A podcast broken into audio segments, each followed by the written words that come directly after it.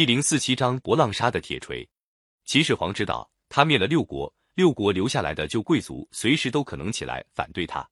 他下令把天下十二万户豪富人家一律搬到咸阳来住，这样好管住他们。他又把天下的兵器统统收集起来，除了给政府军队使用以外，都融化了铸成十二个二十四万斤重的巨大铜人和一批大钟。他以为兵器收完了，有人想造反也造不成了。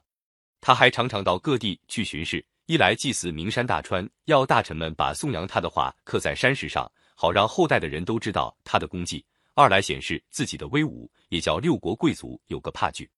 公元前二百一十八年的春天，他又带了大队人马出去巡视。有一天，到了博浪沙，车队正在缓缓前进的时候，突然哗啦啦一声响，飞来个大铁锤，把秦始皇坐车后面的副车打得粉碎。全部车队一下子都停了下来，武士们到处搜查，刺客已经逃走了。秦始皇可真发火了，立刻下了一道命令，在全国进行一次大搜查，一定要把那个行刺的人捉到。足足搜查了十天，没有查到，也只好算了。这个行刺的人名叫张良，张良的祖父、父亲都做过韩国的相国。韩国被灭的时候，张良还年轻，他变卖了家产，离开了老家，到外面去结交英雄好汉。一心想替韩国报仇，后来他交上一个朋友，是个大力士。那个大力士使用的大铁锤足足有一百二十斤重。两个人商量好，准备在秦始皇出外巡游的时候刺杀他。他们探听到秦始皇要经过博浪沙，就预先在那里树林隐蔽的地方埋伏起来。一瞅秦始皇的车队经过，大力士就把铁锤砸过去。哪知道这一锥砸的不准，只砸了一辆副车。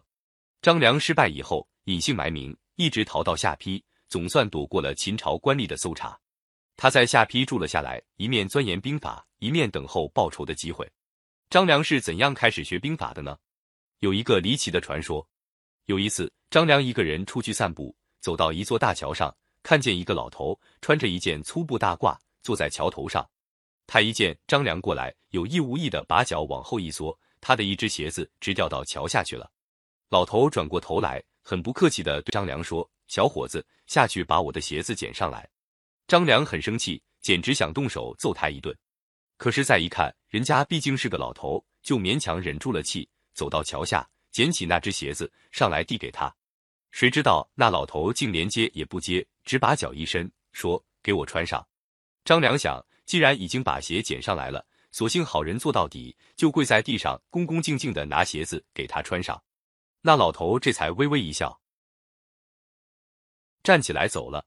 这一下真把张良愣住了，心想这老头可有点怪。他盯着老头的背影望着，看老头往哪儿去。老头走了里把地，又返了回来，对张良说：“小伙子不错呀，我很乐意教导教导你。过五天天一亮，你到桥上再来见我吧。”张良听他的口气，知道是个有来历的人，赶紧跪下答应。第五天，张良一早起来就赶到桥上去，谁知道一到那边，老头已经先到了。他生气的对张良说：“你跟老人家约会就该早一点来，怎么反叫我等你呢？”张良只好认错。那老头说：“去吧，再过五天早一点来。”说完就走了。又过了五天，张良一听见鸡叫，就跑到大桥那边。他还没走上桥，就见到那老头。老头瞪了张良一眼，说：“过五天再来吧。”张良吸取了前两次的教训，到了第四天半夜，就赶到桥上，静静的等着天亮。过了一会儿，只见那老头一步一步的迈过来了。他一见张良，露出慈祥的笑容，说：“这才对了。”说罢，从袖里掏出一部书来，文给张良，说：“回去好好的读，将来就大有作为了。”张良再想问他，老头不再多讲，头也不回的就走了。等到天亮，张良趁着晨光，拿出书来一看。原来是不相传，是周朝初年太公望编的《太公兵法》。打那时候起，他就刻苦钻研兵法，后来成了一个有名的军事家。